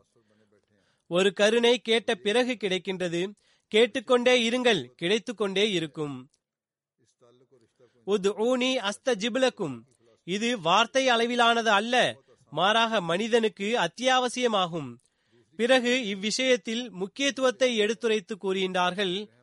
கேட்பது மனிதனுடைய சிறப்பாகும் பதிலளிப்பது அல்லாஹு தாலாவினுடையதாகும். எவர் இதனை உணர்ந்து கொள்ளவில்லையோ ஏற்றுக்கொள்ளவில்லையோ அவர் பொய்யராவார். நான் எடுத்துரைத்த குழந்தையின் உதாரணம் அன்னார் எடுத்துரைத்த விஷயம் துவாவின் தத்துவத்தை நன்கு தெளிவுபடுத்தி காட்டுகின்றது. ரஹ்மானியத் மற்றும் ரஹீமியத் இரு வேறு விஷயங்கள் அல்ல. எனவே ஒன்றினை விட்டுவிட்டு மற்றொன்றை நாடுபவருக்கு அது கிடைக்காது. ரஹ்மானியத்தின் எதிர்பார்ப்பு யாதெனில் அது நம்மில் ரஹீமியத்தின் அருளை பெறுவதற்கான தகுதியை உருவாக்க வேண்டும் என்பதாகும். அல்லாஹு தாலாவின் ரஹ்மானியத் யாதெனில் அவன் நமக்கு வழியினை காட்டிவிட்டான் பொருள்களை பற்றி கூறிவிட்டான். நமக்கு அவனிடம் கேட்க வேண்டிய பொருள்களை பற்றிய தைரியத்தை உருவாக்க வேண்டும். அதற்கான காரணிகளை உருவாக்க வேண்டும். ரஹ்மானியத் துவாவை செய்ய வைப்பதற்கும் அல்லாஹாலாவின் ரஹீமியத்தை பெறுவதற்கும் ஆகும் கூறுகின்றார்கள் எவர் அவ்வாறு செய்யவில்லையோ அவர் அருளை நிராகரிப்பவராவார். ஈயாக்க நபுது என்பதற்கு நீ வழங்கிய வெளிப்படையான காரணிகளால் உன்னை வணங்குகின்றோம் என்று பொருளாகும். பாருங்கள் நாவு இருக்கின்றது. நாவின் உதாரணத்தை அன்னார் எடுத்து கூறினார்கள். அது நரம்புகளால் படைக்கப்பட்டிருக்கின்றது. அதற்கு நரம்புகள் இருக்கின்றன உமிழ் நீர் வருகின்றது அல்லது எச்சில் இருக்கின்றது. இவை அனைத்தும் நாவின் பகுதிகளாகும். இவற்றாலேயே நாவு படைக்கப்பட்டிருக்கின்றது. ஒருவேளை அவ்வாறு படைக்கப்படவில்லை எனில் பேச முடியாது. ஒருவேளை நாவு வறண்டு போனால் மனிதனால் பேசவே முடியாது. அதனுடைய நரம்புகள் ஈரமானதாக இல்லாவிடில் மனிதனால் நாவை அசைக்க முடியாது. கூறுகிறார்கள் உள்ளத்தின் எண்ணங்களை வெளிப்படுத்தக்கூடிய நாவுகள் துவாவிற்காக வழங்கப்பட்டிருக்கின்றது. பிறகு எண்ணங்களை வெளிப்படுத்துவதற்காக வழங்கப்பட்டிருக்கின்றது. நாம் அதனால் பேச முடிகின்றது ஒருவேளை நாம் நாவினால் துவா செய்யவில்லை என்றால் அது நம்முடைய துரதிர்ஷ்டமாகும். பல்வேறு விதமான நோய்கள் இருக்கின்றன அவை நாவில் பட்டுவிட்டால் ஒரே அடியாக நாவு செயல் இழந்து விடுகின்றது. எதுவரை என்றால் மனிதன் ஊமையாகி விடுகின்றான். இது எத்தகைய ரஹீமியத் என்ற பண்பாக இருக்கின்றது? நமக்கு நாவினை வழங்கி இருக்கின்றான் அவ்வாறே காதுகள் படைக்கப்பட்டிருக்கின்றன நாவு வழங்கப்பட்டிருக்கின்றது. இங்கு ரஹ்மானியத்தின் வார்த்தை இருக்கின்றது என்று நினைக்கின்றேன். எவ்வாறு இருப்பினும் அல்லாஹு தாலா நாவினை வழங்கி இருக்கின்றான் அதுவும் ஒரு ரஹ்மானியத்தின் பண்பாகும். அவ்வாறு அதனை பயன்படுத்தும் வழிமுறையையும் நமக்கு கற்றுத்தந்திருக்கின்றான் நாம் அதனை பயன்படுத்துகின்றோம். இதுவும் ரஹீமியத்தின் பண்பாகும். அவ்வாறே காதுகளில் படைப்பில் வித்தியாசத்தில் ஏற்பட்டுவிட்டால் ஒன்றும் கேட்கவே கேட்காது. அவ்வாறே இதயத்தின் நிலையும் அதில் மன்றாடலின் நிலை வைக்கப்பட்டிருக்கின்றது. சிந்திக்கும் ஆராயும் ஆற்றல் வைக்கப்பட்டிருக்கின்றது. ஒருவேளை நோய் வந்துவிட்டால் அனைத்தும் ஏறக்குறைய வீணாகி விடுகின்றன மனநிலை பாதிக்கப்பட்டவர்களை பாருங்கள். அவர்களுடைய ஆற்றல்கள் எவ்வாறு வீணாகி இருக்கின்றன? எனவே இந்த இறை அருள்களை கருத்தில் கொள்ள வேண்டாமா? ஒருவேளை அல்லாஹ்வின் அருளால் நமக்கு வழங்கப்பட்டிருக்கின்ற இந்த ஆற்றல்களை வீணாக்கிவிட்டால் சந்தேகமின்றி நாம் அருளை நிராகரிக்கின்றோம்.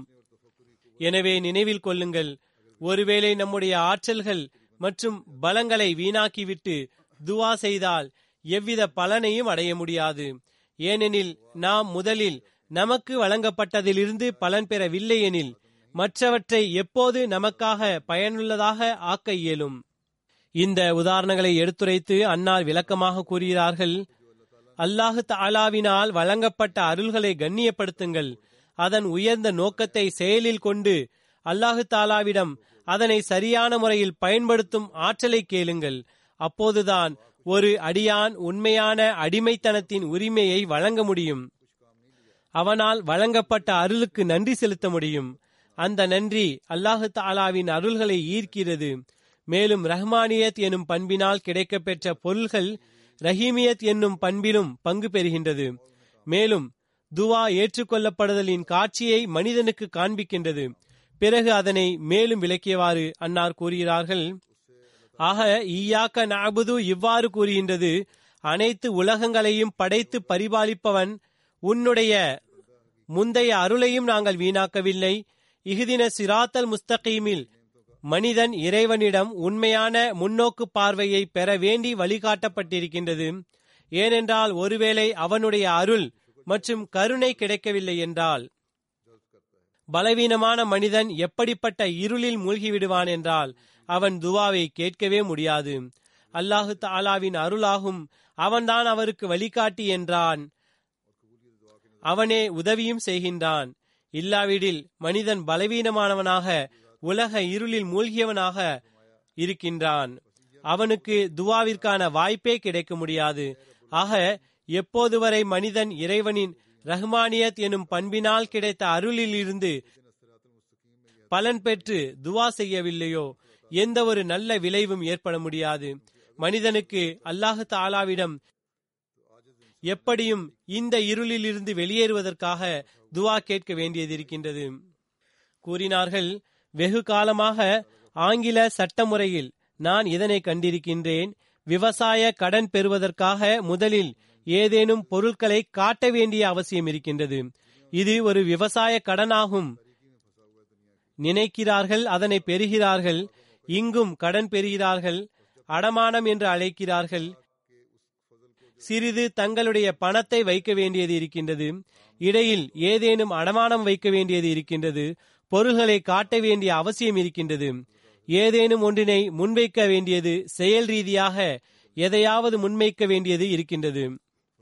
இதே போன்று இயற்கை சட்டத்தின்படி பார்த்தோம் என்றால் நமக்கு முதலில் கிடைத்தவற்றிலிருந்து நாம் என்ன உருவாகி இருக்கின்றோம் நமக்கு முதலில் கிடைத்தவற்றிலிருந்து நாம் என்ன உருவாக்கி இருக்கின்றோம் நீங்கள் அறிவு படைத்தவர்கள் சுய நினைவு உடையவர்கள் கண்கள் காதுகள் கொண்டிருக்கின்றீர்களா? இல்லை. மதிமயக்கத்தில் இருக்கின்றீர்களா? பிறகு துவாவை கேளுங்கள். அல்லாஹு தாலா இவற்றை வழங்கி இருக்கின்றான் என்றால் இறை அருளும் அதிகரிக்கும். இல்லாவிடில் ஒன்றுமல்லாமல் துரதிர்ஷ்டசாலியாக ஆகிவிடுவீர்கள். அருளை சரியான முறையில் பயன்படுத்தவில்லை என்றால் பிறகு துவாக்கள் எவ்வித பலனையும் அளிக்காது. மாறாக ஒன்றும் இன்மை மற்றும் துரதிர்ஷ்டமே மனிதனுடன் இருக்கும். எனவே நாம் இதன்பால் அதிக கவனம் செலுத்த முயற்சி செய்ய வேண்டியது இருக்கின்றது. பிறகு அன்னார் கூறுகின்றார்கள் இயற்கை சட்டத்தில் துவா ஏற்றுக்கொள்ளப்பட்டதற்கான உதாரணங்கள் காண கிடைக்கின்றன. மேலும் எல்லா காலகட்டத்திலும் இறைவன் உயிருள்ள உதாரணங்களை அனுப்புகின்றான். எனவேதான் அவன் இஹுதின சிராத்தல் முஸ்தகீம் சிராத்தல்லதீன அம்த அலேஹிம் என்ற துவாவை போதித்துள்ளான். இது இறைவனின் நாட்டமும் சட்டமும் ஆகும் இதனை எவராலும் மாற்ற இயலாது. இஹ்தின சிராத்தல் முஸ்தகீம் என்ற துவாவில் இருந்து நம்முடைய செயல்பாடுகளை முழுமைப்படுத்த வேண்டும் என்ற போதனை கிடைக்கின்றது. நம்முடைய செயல்களை முழுமைப்படுத்த வேண்டும் நிறைவு செய்ய வேண்டும். இந்த வார்த்தைகளை உற்று நோக்கினால் தெரிய வருவதாவது வெளிப்படையாக துவாவின் பக்கம் கட்டளையிடப்பட்டதாக சுட்டிக்காட்டப்படுகின்றது. வெளிப்படையாக துவா செய்வதற்கான கட்டளை உள்ளது. சிராத்தல் முஸ்தகீமின் நேர்வழியை பெறுவதற்கான போதனை உள்ளது. ஆனால் இது அவசியமானதாகும். இதுதான் இங்கு சுட்டிக்காட்டப்படுகின்றது. ஆனால் அதற்கு ஈயாக்க நபுது வ ஈயாக்க நஸ்தகீன் என்பதிலிருந்து பலன் பெறுமாறு கூறப்பட்டிருக்கின்றது. அதாவது என் நேரான வழியினை பெறுவதற்காக நல்ல ஆற்றல்களால் பலனடைந்தவாறு இறைவனிடம் உதவி தேட வேண்டும். ஈயாக்க நபுதுவ ஈயாக்க நஸ்தீன் கூறுவதாவது நீங்கள் சிராத்துல் முஸ்தகீமை பெற வேண்டும் எனில் அல்லாஹு தாலா உங்களுக்கு வழங்கிய ஆற்றல்களில் இருந்து பலன் பெற்றவாறு அல்லாஹ்விடம் உதவி கேட்க வேண்டியுள்ளது. கூறுகிறார்கள் அல்லாஹு தாலா நமக்கு உள்ளத்தின் சிந்தனைகள் மற்றும் எண்ணங்களை வெளிப்படுத்த வல்ல நாவினை வழங்கியிருக்கின்றான். பிறகு கூறுகின்றார்கள் அவ்வாறே உள்ளத்தில் மன்றாடலின் நிலையை வைத்திருக்கின்றான். சிந்திக்கும் ஆராயும் ஆற்றலை வழங்கியிருக்கின்றான். ஆகவே நினைவில் கொள்ளுங்கள் நாம் இந்த ஆற்றல்கள் மற்றும் திறன்களை வீணாக விட்டுவிட்டு துவா கேட்போமே எனில் அந்த துவா எவ்வித பலனையும் தராது. ஏனெனில் முதலில் வழங்கப்பட்ட அவற்றிலிருந்து பலன் பெறவில்லை எனில் மற்றவற்றிலிருந்து எவ்வாறு பலன் பெறுவர்? எனவே இஹதின சிராத்தல் முஸ்தகீமுக்கு முன்னதாக ஈயாக்க நபுது கூறுகின்றது. நாங்கள் உன்னுடைய முந்தைய அருள்கள் மற்றும் ஆற்றல்களை வீணாக செயலற்றதாக விட்டுவிடவில்லை. நினைவில் கொள்ளுங்கள் ரஹீமியத்தின் சிறப்பு யாதெனில் அது ரஹீமியத்திலிருந்து அருளை பெறுவதற்கு தகுதியுடையதாக ஆக்குவதே ஆகும். எனவேதான் இறைவன் உதுவோனி அஸ்த ஜிபுலக்கும் என்று கூறியதும் மென்மையான வார்த்தை அல்ல. மாறாக மனிதனுடைய மேன்மை அதனை எதிர்பார்க்கின்றது. கேட்க வேண்டியது மனிதனுடைய தன்மையாகும். மேலும் அதனை ஏற்காமல் இருந்தால் அவன் அநீதியாளன் ஆவான் அதாவது அல்லாஹ்விடம் கேட்கும் தேடல் இல்லை என்றால் அவன் அநீதி இழைக்கின்ற மனிதனாவான். துவா எப்படிப்பட்டதொரு அருள் பாலிக்கும் நிலைமை என்றால் அந்தோ எவ்வாறு நான் என் வார்த்தைகளில் அதன் இன்பத்தை அதன் அருளை உலகத்திற்கு புரிய வைப்பேன்? அதனை உணர்வதனால் மட்டுமே புரிந்து கொள்ள முடியும். சுருக்கமாக துவா என்பது அத்தியாவசியத்திற்கும் முன்பாக முக்கியமானதும் நல்ல அமல்களையும் கொள்கைகளையும் உருவாக்குவதாகும். ஏனெனில் எவர் ஒருவர் தனது நம்பிக்கையை சீர்படுத்தாமல் நல்ல அமல்களால் பலன் பெறாமல் துவா செய்வாரோ அவர் இறைவனை சோதிக்கிறார். ஆக விஷயம் யாதெனில் இஹுதின சிராத்தல் முஸ்தகீமானது வாழ்வின் நோக்கம் நம்முடைய செயல்களை முழுமைப்படுத்தி பிறகு சிராத்தல்லதீன அன் அம்தா அலைஹிம் என்று கூறி மேலும் தெளிவாக்கி நாம் அருள் வழங்கப்பட்ட கூட்டத்தினரின் நேர்வழியை நாடுகின்றோம்.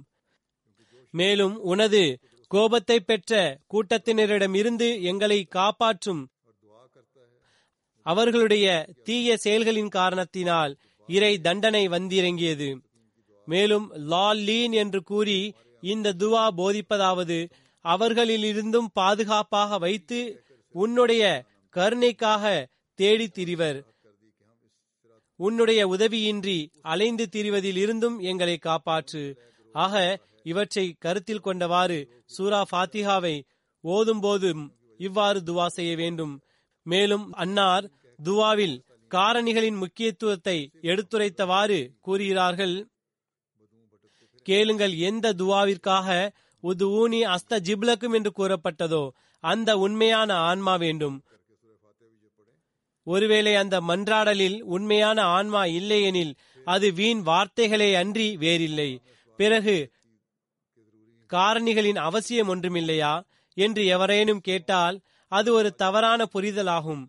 ஷரியத் காரணிகளை தடை செய்யவில்லை. மேலும் உண்மையில் துவா காரணி கிடையாதா அல்லது காரணி துவா கிடையாதா காரணிகளை தேடுவது தாமாகவே ஒரு துவாவாகும். மேலும் துவா தாமாகவே மாபெரும் காரணியின் ஊற்றாகும். மனிதனின் வெளிப்படையான தோற்றம் அவனது இரண்டு கைகள் இரண்டு கால்கள் ஒன்று மற்றொன்று இதற்கு உதவி செய்யும் ஒரு இயற்கையான வழிகாட்டியாகும். இந்த காட்சி மனிதன் இருக்கும் போதும் பிறகு நன்மை மற்றும் இரையச்சத்திலும் ஒருவருக்கொருவர் உதவி கொள்ளுங்கள் என்கின்ற வசனத்தை புரிந்து கொள்வதில் கடினத்திற்கு என்ன ஆச்சரியம் இருக்கின்றது? ஆம் நான் கூறுகின்றேன் காரணிகளை துவாவின் மூலமாக தேடுங்கள். ஒருவர் மற்றவருக்கு உதவுவது பற்றி என்னால் புரிந்து கொள்ள முடியவில்லை. நான் உங்களுக்கு உங்களுடைய உடலுக்குள் அல்லாஹு தாலாவினால் நிலைநாட்டப்பட்ட தொடரை மற்றும் முழுமையான வழிகாட்டலின் தொடரை காண்பிக்கும் போது நீர் அதனை மறுக்கின்றீர். அல்லாஹு தாலா காரணிகளை மேலும் தெளிவுபடுத்த உலகிற்கு விளக்க ஆற்றல் படைத்த இருக்கின்றான். மேலும் படைத்தவனாவான். அவன் நாடியிருந்தால் எவ்வித உதவிகளின் அவசியமும் அந்த நபிமார்களுக்கு எஞ்சியிருந்திருக்காமல் விட்டிருக்கலாம். ஆயினும் இறைவனுக்காக யார் உதவியாளர்களாக இருக்கிறீர்கள் என்று கேட்க கட்டாயமான ஒரு சமயம் அவர்களுக்கு வருகின்றது. அவர்கள் வீடு வீடாக பிச்சை எடுக்கும் பிச்சைக்காரரை போன்று குரல் கொடுத்தார்களா? இல்லை. மண் அன்சாரி இழல்லா என்று கூறுவதற்கும் ஒரு பெருமை இருக்கின்றது. அவன் உலகிற்கு காரணியின் தேவையையே கற்றுக் கொடுக்க விரும்புகின்றான். இவ்வுலக காரணிகள் நிறுவப்பட வேண்டியதும் அவசியமாகும். அது துவாவின் ஒரு பகுதியாகும். இல்லாவிடில் அல்லாஹு தஆலா மீது அவர்களுக்கு முழுமையான ஈமானை அவனது வாக்குறுதியில் முழு நம்பிக்கை இருக்கின்றது. அவர்கள் அறிவார்கள் அல்லாஹு தாலாவின் வாக்குறுதி நிச்சயமாக நாம் நம்முடைய நபிமார்களுக்கு உதவி புரிவோம். மேலும் இவ்வுலக வாழ்க்கையில் யார் நம்பிக்கை கொள்கிறாரோ அவர்களுக்கும் இது ஒரு நிச்சயமான நிலையான வாக்குறுதியாகும் என்று கூறுகிறார்கள். நான் கூறுகிறேன் ஒருவேளை இறைவன் எவரது உள்ளத்திலும் உதவி செய்யும் சிந்தனையையே இடவில்லை என்றால் எவரும் உதவி செய்ய எவ்வாறு முன்வருவார்? ஆக நபிமார்களுக்கும் காரணிகளின் தேவை இருக்கின்றது. ஆனால் அல்லாஹு தாலாவின் முன் கூறுகின்றார்கள் மேலும் பிறகு அல்லாஹ் அவர்களுக்காக காரணிகளை ஏற்படுத்துகின்றான் மக்களுடைய உள்ளத்தில் விடுகின்றான் அவர்களுடைய பணிகளை முன்னோக்கி எடுத்துச் செல்ல சுல்தானே நசீரை உருவாக்குகின்றான். துவாவை பற்றி கூறுகையில் தொழுகையின் நோக்கம் மற்றும் முக்கியத்துவத்தை எடுத்துரைத்தவாறு கூறுகிறார்கள் தொழுகையின் முக்கிய நோக்கம் மற்றும் மூலதனம் இதுவாகவே இருக்கின்றது மேலும் துவா கேட்பது அல்லாஹு தாலாவின் இயற்கை சட்டத்திற்கு ஏற்பவே ஆகும். உதாரணமாக நாம் பொதுவாக பார்க்கின்றோம் குழந்தை அழும்போது மேலும் தேவையை வெளிப்படுத்தும் போது தாய் எவ்வாறு நிம்மதியற்றவளாக அதற்கு பாலூட்டுகிறாள். இறைவன் மற்றும் அடியானுக்கு இடையே இவ்வகையான ஒரு தொடர்பு இருக்கின்றது. அதனை எல்லோராலும் புரிந்து கொள்ள முடியும். மனிதன் அல்லாஹு தாலாவின் வாசலில் விழும்போது மிகவும் பணிவுடனும் மன்றாடலுடனும் அவன் முன் தன்னுடைய நிலையை எடுத்து வைக்கும் போதும் மேலும் அவனிடம் தன்னுடைய தேவையை கேட்கும் போதும் இறை பண்பின் கருணை பெருக்கெடுக்கின்றது. இந்த நபர் மீது கருணை செய்யப்படுகின்றது மேலும் அல்லாஹ்வின் அருளால் பாலும் ஒரு வித மன்றாடலை நாடுகின்றது. எனவேதான் அவன் முன் அழுகின்ற கண்களை காண்பிக்க வேண்டும். பிறகு சில மக்கள் கூறுகிறார்கள் அல்லாஹ்வின் முன் அதனால் எவ்வித பலனும் இல்லை. இது முற்றிலும் தவறானது மற்றும் பொய்யானதுமாகும். அவ்வகையான மக்கள் அல்லாஹு தாலாவின் இருப்பு மற்றும் அவனுடைய உயிர் இயற்கை பண்புகள் மற்றும் செயல்கள் மீது நம்பிக்கை கொள்வதில்லை. ஒருவேளை அவர்களிடம் உண்மையான ஈமான் இருந்தால் இவ்வாறு கூற அவர்களுக்கு தைரியம் இருந்திருக்காது. எப்பொழுதெல்லாம் ஒரு மனிதர் அல்லாஹு தாலாவின் முன் வந்து மேலும் உண்மையான பாவ மன்னிப்புடன் விரும்புகிறானோ அல்லாஹு தாலா எப்பொழுதும் அவர் மீது தனது அருளை வழங்குகின்றான். தன் மீது நேசம் கொண்ட அவர் மீது பார்வையை செலுத்தாத அந்த அன்பிற்குரியவர் எவரேனும் இருக்கின்றாரா? அவர் வேதனை உடையவர் மட்டுமல்ல இல்லாவிடில் மருத்துவரும் இருக்கின்றார். இறைவன் நாடுவது நீங்கள் அவன் முன் தூய உள்ளத்துடன் வர வேண்டும் என்பதே. நிபந்தனை என்னவென்றால் அதற்கு ஏற்றாற்போல் உங்களுடைய நிலையை நீங்கள் உருவாக்க வேண்டும்.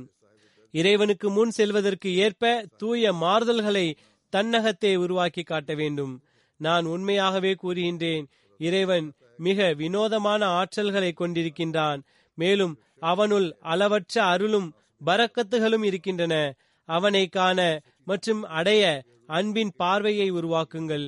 ஒருவேளை உண்மையான அன்பு இருந்தால் அல்லாஹு தாலா மிக அதிகமாக துவாவை கேட்பவனாவான் மேலும் உதவி செய்பவனாவான். பிறகு அன்னார் கூறுகிறார்கள் மூமினுடைய அடையாளமாக இறைவன் கூறுகின்றான் எதுகுரூன் அல்லாஹ கியாமம் வ குஊதம் வ அலா ஜுனூபிஹிம் வயத்தஃபக்கரூன ஃபி ஹல்கி சமாவாதி வல் அர்ல் ரப்பனா மா ஹலக்த ஹாதா பாத்திலா சுபஹானக ஃபகினா அதாபன்னார். அதாவது உன் நம்பிக்கையாளர்கள் இறைவனை நின்றவாறும் அமர்ந்தவாறும் தன்னுடைய படுக்கையில் படுத்தவாறும் நினைவு கூறுகின்றார்கள். மேலும் வானங்கள் மற்றும் பூமியில் உள்ளவற்றை ஆராய்ந்து கொண்டிருக்கிறார்கள். மேலும் இறைவனின் மேன்மையான செயல் அவர்களிடம் அவர்களுக்கு தெரிய வரும்போது அவர்கள் கூறுகிறார்கள் இறைவா நீ இவற்றை வீணாக படைக்கவில்லை. அதாவது குறிப்பாக மூமின்கள் இறை படைப்பை அறிந்து உலகவாதிகளைப் போன்று ஒரே கருத்தில் இருந்து விடுவதில்லை. உதாரணமாக பூமியின் வடிவம் இவ்வாறு ஆகும். அதன் கோடு இவ்வாறானதாகும் மேலும் அதன் ஈர்ப்பு விசை இவ்வாறானதாகும் மேலும் சூரியன் மற்றும் சந்திரன் மற்றும் நட்சத்திரங்கள் இவ்வகையில் தொடர்பு கொண்டிருக்கின்றன என்று கூறுபவர்களாக இருக்க மாட்டார்கள். மாறாக இறைவனின் படைப்பின் மேன்மையை அறிந்து பிறகு அதன்பின் உருவாக்கியவன்பால் திரும்பி விடுகிறார்கள். மேலும் தன்னுடைய ஈமானை வலுப்பெறச் செய்கிறார்கள். அதாவது அறிவை பெற்று இறைவன் முன் குனிகிறார்கள். நான் கூறியது போன்று முன்னரும் அவர்கள் தனது ஈமானை வழிபடுகிறார்கள். மேலும் இதுதான் ஒரு மூமினின் சிறப்பான அடையாளமாகும். இதை தவிர வாக்களிக்கப்பட்ட மசி அலி இஸ்லாம் அவர்கள் நமக்கு வழங்கிச் சென்ற மகத்துவமான கருவூலத்திலிருந்து சில விஷயங்களை எடுத்துரைக்கிறேன். அவற்றிலிருந்து துவாவின் முக்கியத்துவம் நுட்பம் துவாக்கள் கேட்பதன் முறை மற்றும் அதன் தத்துவம் இவை அனைத்தின் மீதும் வெளிச்சம் ஏற்படுகின்றது. நாம் அவற்றை புரிந்து கொள்பவர்களாக இருந்தால் நாம் நம்முடைய வாழ்க்கையில் ஒரு புரட்சியை உருவாக்க முடியும். இறைவனுடனான தொடர்பில் ஒரு சிறப்பான நிலையை உருவாக்க முடியும். அல்லாஹ்வின் அருளை ஈர்க்கக்கூடியவர்களாக ஆக முடியும். ஆகவே நமக்கு இந்த ரமலானில் நாம் அல்லாஹு தாலாவின் அருகாமையை பெறுவதற்காக அவருடைய கட்டளைகளின்படி நடப்பதற்கு முயற்சி செய்பவர்களாக இருக்க வேண்டும். ஈமானில் வலிமை பெற்றுக்கொண்டே செல்ல வேண்டும். துவாவின் நுட்பம் மற்றும் தத்துவத்தை புரிந்து கொள்பவர்களாக இருக்க வேண்டும். நம்முடைய செயல்களை சீர்திருத்துபவராக ஆக வேண்டும். மேலும் இவர்கள் துவாக்களை அல்லாஹ் ஒப்புக்கொள்கின்ற மக்களுள் இணைபவர்களாக ஆக வேண்டும். இந்த ரமலான் நமது அல்லாஹு தாலாவுடனான தொடர்பு மற்றும் ஆன்மீக தொடர்பு ஆன்மீக நிலையில் ஒரு புரட்சியை உருவாக்குவதாக இருக்க நம்முடைய சகோதரர்களுக்காக துவா செய்யுங்கள். மேலும் எவர்களுடைய துவாக்களை அல்லாஹ் ஒப்புக்கொள்கின்றானோ அம்மக்களில் இணைபவர்களாக ஆக வேண்டும். இந்த ரமலான் நமது அல்லாஹு தாலாவுடனான தொடர்பு மற்றும் ஆன்மீக தொடர்பு ஆன்மீக நிலையில் ஒரு புரட்சியை உருவாக்குவதாக இருக்க வேண்டும். நம்முடைய சகோதரர்களுக்காக துவா செய்யுங்கள். முன்னரும் நான் துவாவிற்காக கூறிக்கொண்டிருக்கின்றேன். எந்த இடத்திலும் இருக்கின்ற ஜமாத்தின் துன்பத்தால் சூழப்பட்டு இருக்கின்ற அனைவருக்காகவும் துவா செய்யுங்கள். பாகிஸ்தானில் தினசரி ஏதேனும் சம்பவம் நிகழ்ந்து விடுகின்றது அவர்களுக்காக குறிப்பாக துவா செய்ய வேண்டும். அதே போன்று மத்திய கிழக்கு நாடுகளிலும் மீண்டும் அநேகமாக அவர்கள் மீது வழக்கு போட நினைக்கிறார்கள். அல்லாஹு தாலா அவர்களையும் பாதுகாப்பாக வைப்பானாக. மற்றவர்களுக்காக துவா செய்யும் போது நம்முடைய துவாக்கள் ஏற்றுக்கொள்ளப்படுகின்றன. இந்த வழிமுறையை எப்போதும் நாம் நினைவில் கொள்ள வேண்டும். மாறாக மற்றவர்களுக்காக துவா செய்பவர்களுக்காக வானவர்கள் துவா செய்கிறார்கள். மேலும் வானவர்கள் துவாக்கள் செய்கிறார்கள் என்றால் அது பயனுள்ள ஒரு வியாபாரமே ஆகும். எனவே நாம் குறிப்பாக மற்றவர்களுக்காக அதிகம் அதிகமாக துவா செய்ய வேண்டும். நமக்காக மட்டுமின்றி அவர்களுக்காகவும் நாம் துவா செய்வதற்கு அல்லாஹு தாலா நமக்கு இந்த ரமலானில் குறிப்பாக நல் வாய்ப்பினை தந்தருள்வானாக ஆமீன்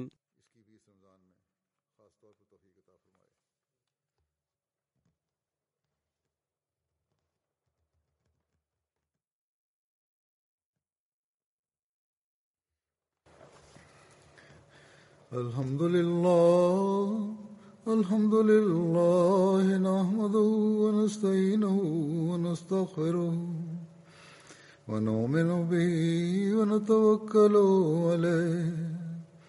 ونعوذ بالله من شرور أنفسنا ومن سيئات أعمالنا. ومن يهده الله فلا مضل له ومن يضلل فلا هادي له. ونشهد أن لا إله إلا الله ونشهد أن محمدا عبده ورسوله. عباد الله رحمكم الله. إن الله يأمر بالعدل واللسان وإيتاء ذي القربى. وينهى عن الفحشاء والمنكر والبغي يعظكم لعلكم تذكرون. اذكروا الله يذكركم وادعوه يستجب لكم ولذكر الله أكبر.